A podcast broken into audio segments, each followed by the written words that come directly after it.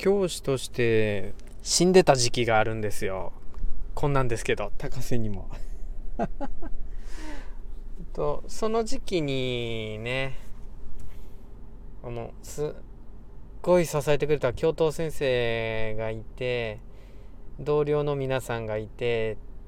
もうその先生たちのおかげで自分のクラスだった人たちが、まあ、卒業してっていうようなそんな時期だったんですけどもその時に支えてくれた教頭先生がもうそこの学校には僕もいないしその先生もいらっしゃらないんですけど教頭先生が先生の仕事をお辞めになるっていうご退職されるっていう話をね聞いたんですよね。たまたまその当時あの一緒に勤めていたあのもうあ自分にとっては兄貴分みたいな方がいらっしゃったんですけど兄貴。教務主任されてる先生だったんですけどねその時に。その兄貴から急に連絡が昨日来て「ご存知？教頭先生お辞めになるって」っていうね一文だったんですけども。知らなかったんですよね。うん、でいても立ってもいられなくなってまだ教頭先生にはご連絡してないんですけどもちょっと連絡取らせてもらって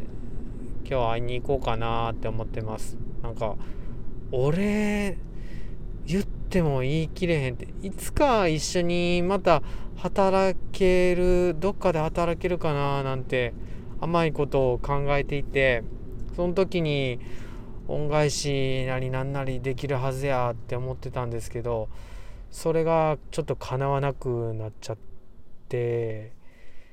泣きそうになってるんですけどうん。なんかすごい悔しいような気持ちですね。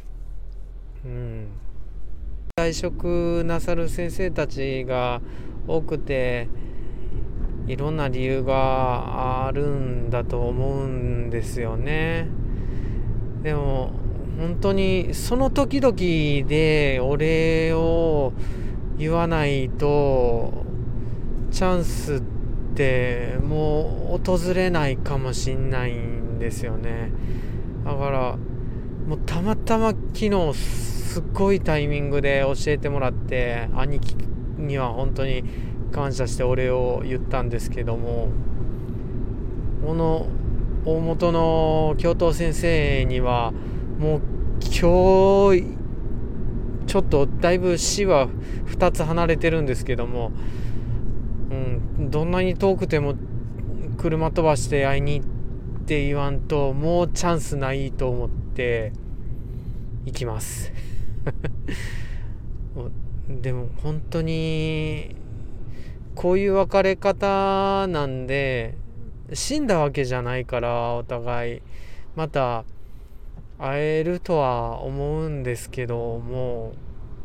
こういうことに際して本当に思うのは今ありがとうって相手に伝えられる喜びと本当にもう一期一会じゃないですけどももう目の前の人は明日は本当はいないかもしんないっていうことを切に感じて生きていないとチャンスは今しかないっていうことを忘れちゃったりそのチャンスを逃しちゃったりするなっていうことですね。ありがとうをちょっと言いに行ってきます。